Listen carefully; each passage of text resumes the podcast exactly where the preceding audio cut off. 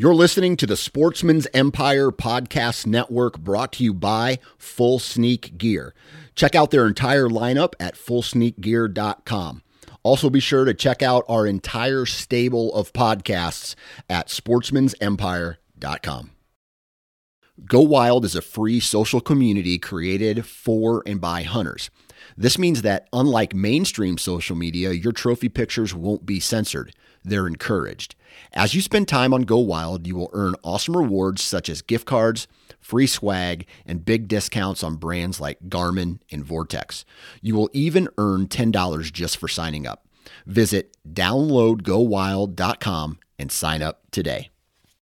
All right, this is the Whitetail Experience podcast. This is your host, Byron Horton. Got a funny episode today. Variety of topics, some hunting related, some not. You know, I got to throw in a little BS here and there. But I think I'm going to title this Minivan Problems and Off Season Topics. And that is because I am dealing with a minivan crisis. Uh, the family van is not working and we're juggling vehicles and it's very stressful and I sold my truck, lost my bird dog, I don't know, two weeks ago. My, my life is like a country song right now it is a, a, busy time, but I am still getting in the timber here and there. I took some PTO and been doing a little walking.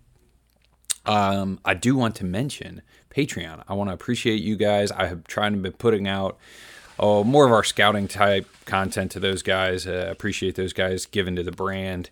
And uh, that allows me to display, I don't know, more of my tactical thoughts, maybe information that I don't want out to the masses. And yeah, I feel way more comfortable giving those guys the eyes of, of like, oh, the best trail cam from last year, the, the ambush point I messed up on, uh, where I found that deadhead the other day. I mean, that was a hammer deadhead. And it's definitely some things maybe I notice that uh, I don't, I don't know, I keep a little close to the vest. You know, I think you got to do that these days.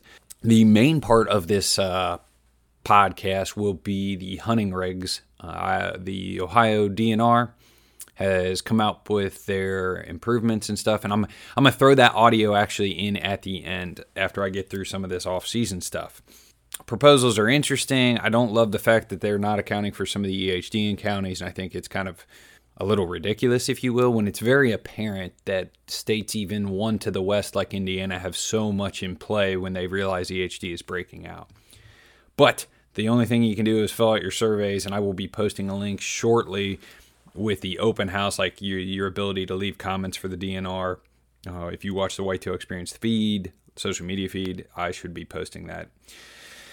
Posting that shortly. And I did, I was having a conversation with Shannon Long the other day, a, a, a very good deer hunter here locally, and talked about this with Jake Bush as well. And that is, I think next year's going to be worse.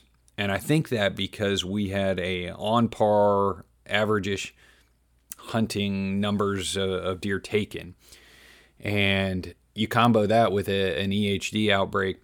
And this might be a touch more buck centered. It does seem like EHD hits the bucks hard. Although my buddy Larry found nine dead deer on his, I don't know, 70, 80 acre property.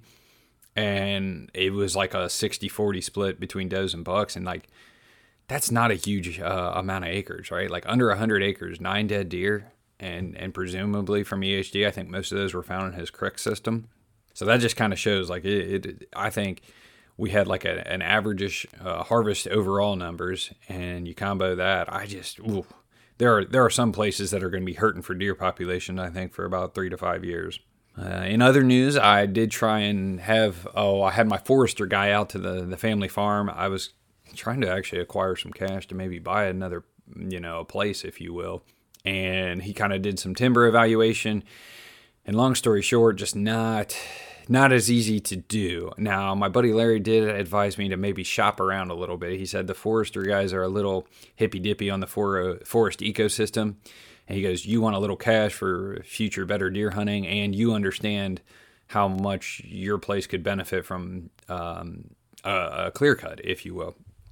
And so I don't know. He said sometimes them forester guys aren't exactly the, the most ideal to deal with, and I had to do that via my programs in the um, state forestry program, which you can save fifty percent on your taxes. So I thought that was worth mentioning. Basically, the it comes down to you might have let's call it you know five grand in timber, but the local logger and sawmill distance and price of diesel and trucks and equipment like it's all got to work out and y- yes you might have valuable timber but the job has to be a break even point for the logger i think that's kind of common but i was kind of sitting there mentally thinking oh yeah like i can not only improve my property spend zero time doing it put a little cash in my pocket to stash away in the s&p for two to three years and then take that money and hopefully buy a another small place for my boy and I to hunt.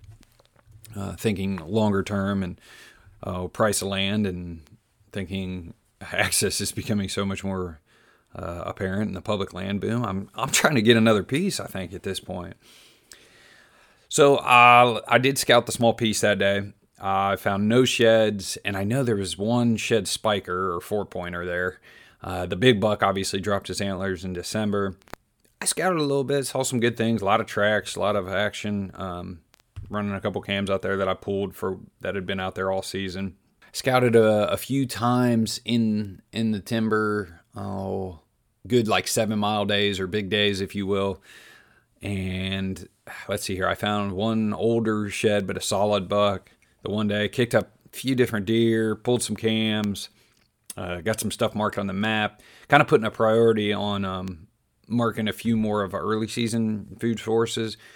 Knowing next year I'll probably get to hunt a, a few more evenings. Uh, this year, obviously, with having a, a new baby girl, my wife kind of said I'd like you home for the second half of the day. But I think next season I'll be able to slip out and do a few more evening hunts.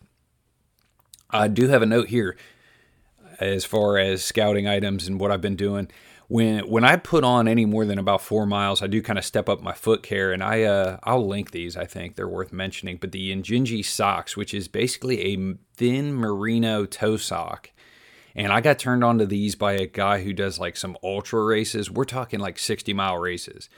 Uh, he used to work out at my gym, and I was telling him I got a hot spot between uh, toes on my my left left foot and he was like, dude, like anytime I, I do anything above 10 miles, I put these on underneath my running socks. And this dude, like, clearly he does like overnight rucks. He does some beyond Tough Mudder military esque long races and knows his shit. And so these Injinjis, it's like like a merino wool for your feet and just prevents hot spots, blisters. The other thing sometimes I do is take a Leukotape and just put it over my heel in case I'm going to get a little heel slip. My thing is, is with foot care, what I have found out, and obviously listening to guys like Snyder, it's like it's all about preventing any sort of needed treatment. So those are a few things I thought I would mention here. I've mentioned those in plenty of YouTube videos, but never really on the podcast, and it's two different audiences or limited crossover audience. I, I can tell that. I do have another gear item here: bag problems. Let me pause for a sip of coffee here. I'm on the warm up here. I, don't know if it's got talked about on any other podcast, but Rick of Whitetail Experience, Dave, and myself are in the uh, cold plunge. Cold water is good for the body, is good for oh your mental toughness. So Rick and I bought these. I don't know. They're inflatable bathtubs uh, off Amazon. Basically, keeping them in our garages and then occasionally dumping some ice in there, freezing water bottles, and, and doing some of the cold plunges you've seen talked about on Joe Rogan, uh, YouTube. If you type in like cold plunge or ice plunge, there's plenty of stuff on there. But dude, it is a mental dopamine kick. Like that's what I get out of it. Uh, and I do notice some uh, inflammation. Oh, if I'm training hard, my elbows for whatever reason give me fits. And so I notice a little bit of that, but like it's it's a beyond runner's high getting in that cold water, doing something tough, and then getting out. Uh, I have done it occasionally at three o'clock, and it's like I've just drank a full cup of coffee, and when I get out of that thing, I'm ready to freaking go. But uh, yeah, I'm on the rewarm here, so this cup of coffee is needed. But back to gear problems. So I bought the Eberlestock Bandit, and I love it. I've hunted with it uh, a few times. It's a real small bag. I think it's like under a thousand cubic inches think it's like 800. And good, decent pockets. I do wish it had one more external. That's that's really the only thing done wrong with it. But I was going scouting the other day, and I was thinking, oh, I just want a light bag to carry uh, water, and really maybe if I'd strap one or two horns to it, it's not like I'm the Bowmars having 50 antlers problems. and go to scout and realize, man, I got to pull like four or five cameras in this piece. And you start doing the math of cameras with a stick and pick style mount or whatever you mount them to the trees. Like that's taking up room and that's also some weight. So I had to call an audible and grab the XOP striker bag and and kind of go with that. But I, I love that bandit bag. Bought it for scouting and realized if I'm doing any sort of trail cam, I kind of need the other bag. It is uh that bag's still valuable and it's it's really well built. Like it's definitely good straps, good buckles. I can just tell it's a, it's a good quality bag. But yeah, here I am scouting season. I'm taking my other bigger bag due to needing to pull in cameras. And then the other day I did strap the the Mega Deadhead to it. That was a, a big seven, and I rough taped him 115 ish. But I don't care who you are. That's not a Facebook score. Uh, so 115 as an eight, he'd been 125, which 125s are stud eights. Sorry, Facebook. And yeah, just like five and a half inch bases. I mean, he was a hammer. So I have notes here. Oh, yeah. In in my day one of off season scouting, I did realize I abandoned a spot way, way too soon. And I kind of divulged a little bit more in the Patreon video, but man, I had, I think, no, like one good buck in October 24th ish when I pulled the cam and didn't see any deer there that morning. And I kind of pulled the cam and based on population and what I was seeing and the lack of sign compared to where I had found this spot the year prior, I was like, ah, maybe, maybe there's something bigger at play here that these deer are, are shifting or, or just not here right now, uh, or not here this season. Maybe there's a new clear cut that instead of swinging through this area, they're swinging through somewhere else. I just couldn't figure it out real quick on the fly, right? And in a year of EHD, you got to abandon ship. I feel like if if you think all your your good bucks are dead, so I left that spot and from the 25th of October to all of November, if I'd have sat that thing four or five times, I probably shot a, shot one. Um, maybe not, but like it was the most most quality bucks, regardless of daytime and nighttime, and then obviously a handful of good daytime photos. Uh, let alone if a deer maybe skirted the the main trail by five six yards. Uh, like I saw the coyote when I hunted there. This coyote came literally he was coming right through the the main pinch, if you will, that I was I was hunting, and he was going to cut the. I think he was going to cut the ridge system short by 20 yards. So I would have never got him on cam, and I think maybe some bucks do that too on that spot. But uh, yeah, dude, I definitely abandoned ship. And I don't know where these. I, that's the other thing.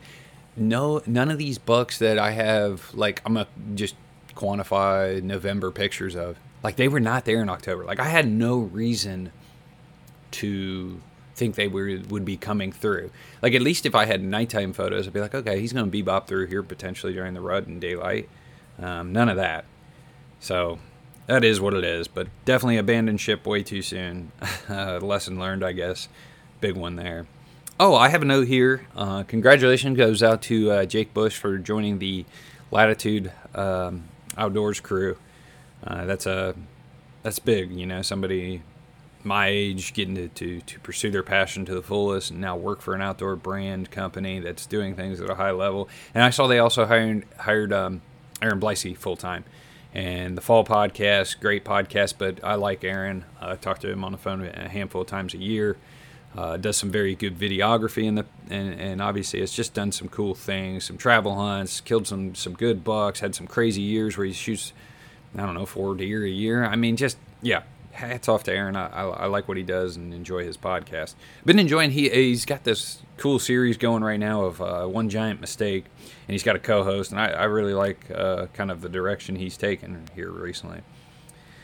Uh, another content. I actually have some notes here on some content I've been consuming, liking, because I think it's important to share positive things, right? Like in today's society, I don't think people give thumbs up or thank yous enough and I watched a short film, and we're talking under four minutes on uh, YouTube.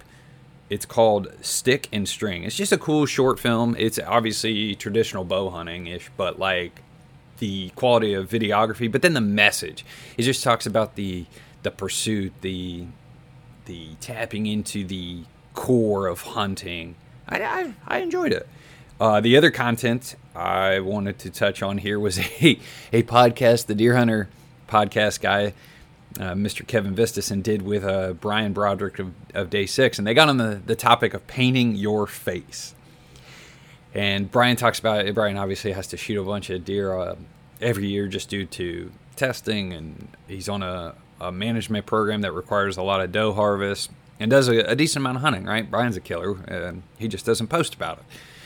And they got on the topic of painting his face, and Brian was like, "I've never been spotted from painting my face," and he goes, "I think it's ridiculous. These guys running around with." Uh, looks like they spent 20 minutes to do their war paint, if you will, their their face paint and uh, there was a Braveheart re- uh, reference in there. Uh, and Dave, Dave Ebright is famous for the Braveheart black lines of uh, a little bit thicker on his uh, rut hunts, typically, if you will, or if he goes ground game, he he definitely goes full on uh, Mel Gibson.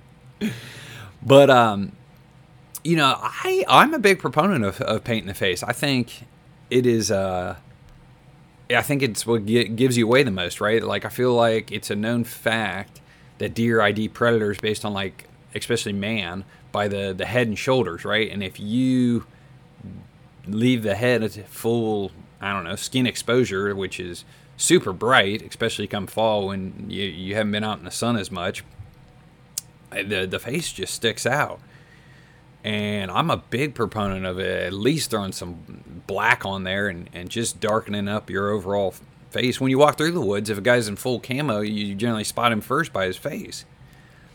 And so, I yeah, I definitely would like to hear from you guys. The other thing is, I know guys do the face mask thing, and I'm always afraid of um, anchor points, right? Like if a deer walks in, now I've got to pull that face mask down a bit, and then go to anchor. And, and if you leave it up, if your your anchor's slightly off, and I don't want an extra movement to pull that face paint, face mask down as a as a deer's walking in. I just want to shoot them.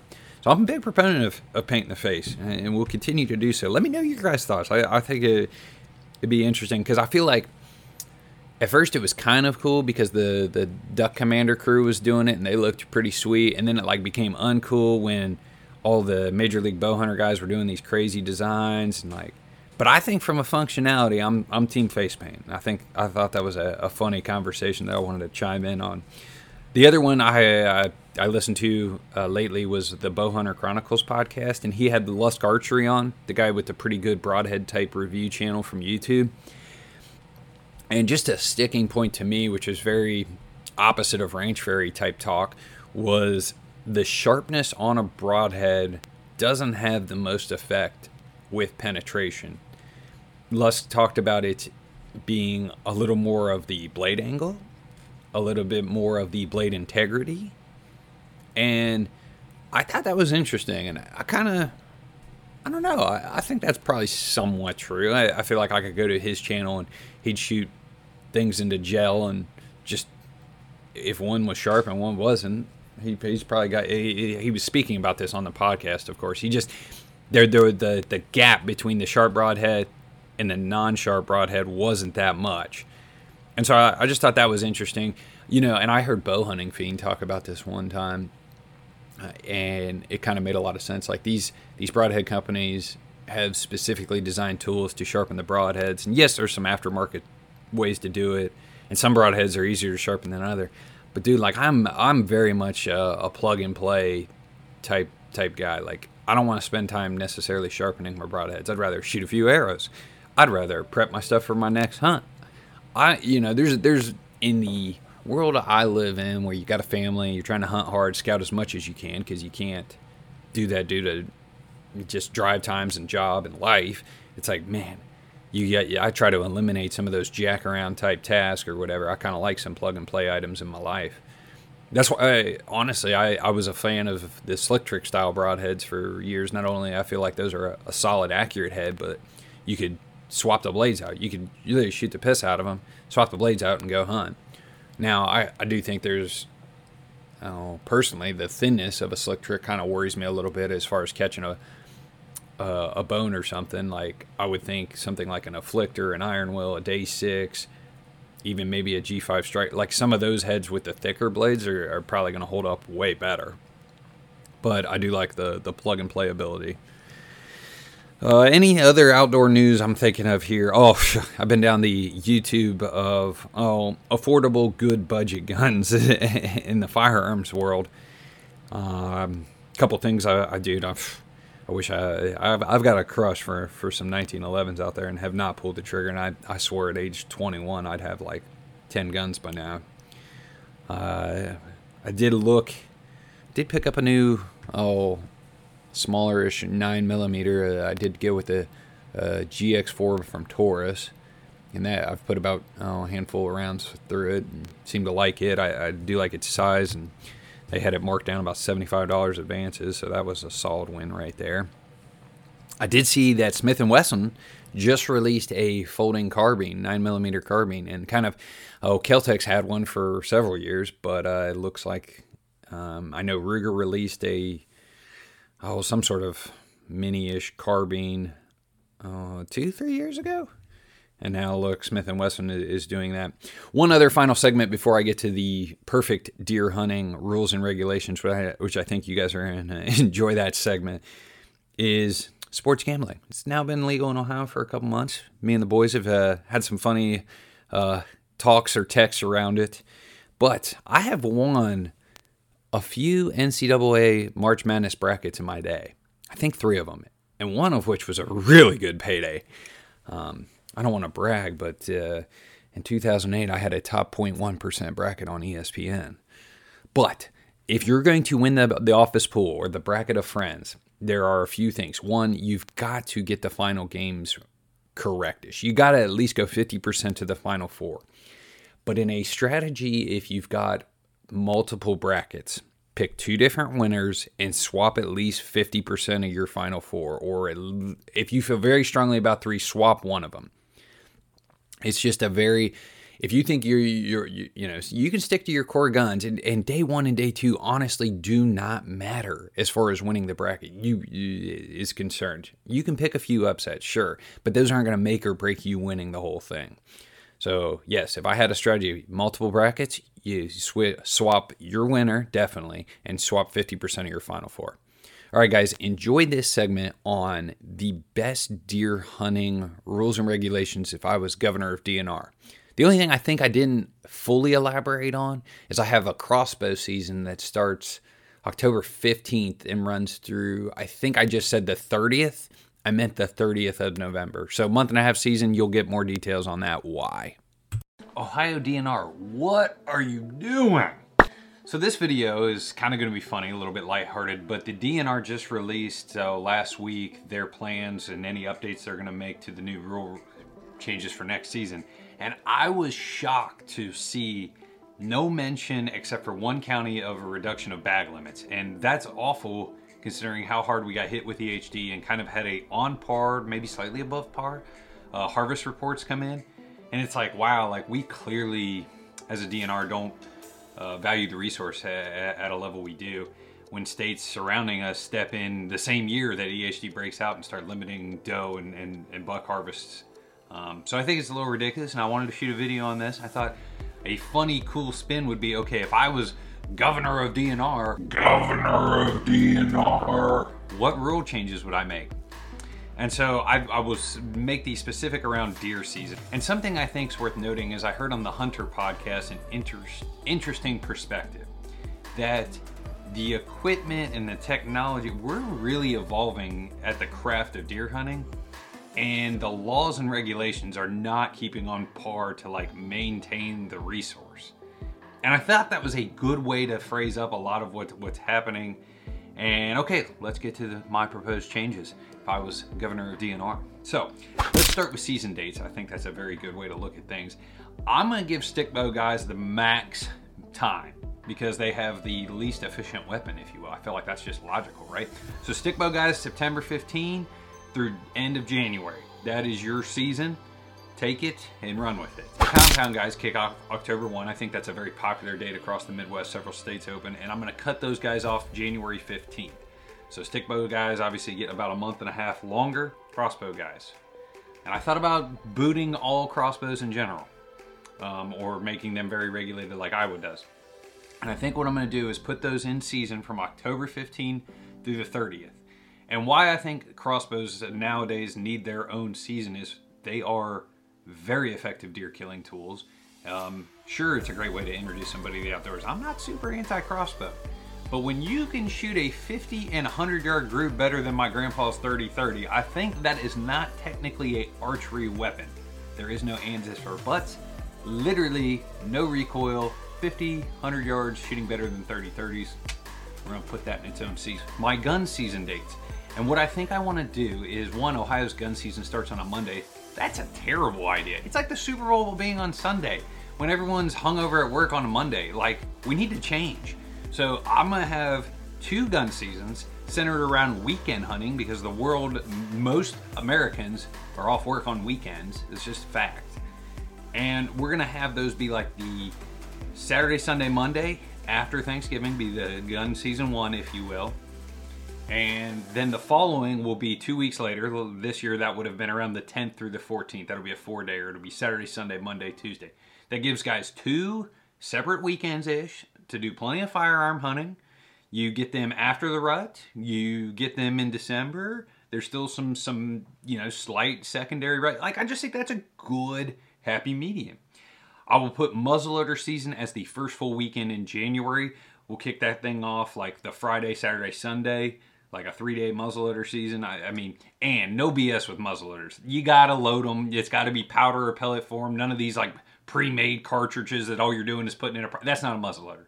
Heck, we might even look to make these things uh, like iron sights only or something. Like it should be somewhat of a primitive uh, style pursuit on muzzleloader weekend. Uh, I think for bag limits and, and looking at what you can harvest, every hunter can have a buck tag. I think that's cool. But as far as doe tags and distribution, like I think the DNR needs to do that on a county basis. And there's no excuse now with the, the drone thermal type technology, the DNR, like you can survey your grounds and kind of know how many does are in per county, but definitely do it on a per county basis. Like if you've got counties with tons of does, shoot them. But if counties, you know, maybe have a lacking doe quality, and that can change year to year or every two to three years, whatever you think. But I, I would like to see a more uh, dialed in specific uh, doe type harvests because you know there are there are areas that does should live, and so some years maybe you dial that back these are kind of some odd and end things, and a lot of these actually stem from other states. And I would like to see maybe an extra little like pass or stamp or something for maybe certain forest WMAs. And honestly, that's to generate a little extra cash. Like even an extra dollar per hunter is a lot of dollars at the end of the day when everybody gets charged it. And that's for the DNR to to maybe do things like food plots or buy these, you know, additional research, put in better archery ranges for the public. And I've seen other states do this, and I think it's a good way to incorporate like a little better um, cash. You know, if you believe a certain state forest maybe is a little better, you know, because you're going to put on some timber projects, I think, you know, asking a couple extra bucks to hunt that specific unit, not a terrible idea. Out of state hunting, you know, as a state here that gets a lot of easternish pressure, like I like guys to be able to go other places, I go other places. But I think the West had figured this out. When you have a demand for a product, a big game tag, you need to watch the onslaught of outward pressure from other states. And so probably some sort of draw-ish type type uh, system should be put in play for, for Ohio, right? The demand's there. You can fetch some extra dollars as well. I think those are all good things. And again, extra dollars for the DNR puts better resources like archery ranges, boat ramps, stuff like that. I'm gonna totally kick baiting out. I don't think you should be allowed to do that. I might put a clause outside of deer season you can bait. You know, I if, if we're gonna have a harsh winter, if somebody wants to dump some extra corn there in February to help you know, get those mamas started off right, I, I'm okay with that, I think. If you want to run a couple extra minerals on your private ground in the summer to get some picks, okay. Let, let, let, but in season, we're taking any anything foreigny out of the ground. It's got to be out of there. As far as a gun season caliber, I'm gonna let that be up to the specific county. I, you know, if you want to be able to use a 270 because it's a rural enough county and, and population density isn't bad, okay, go for it.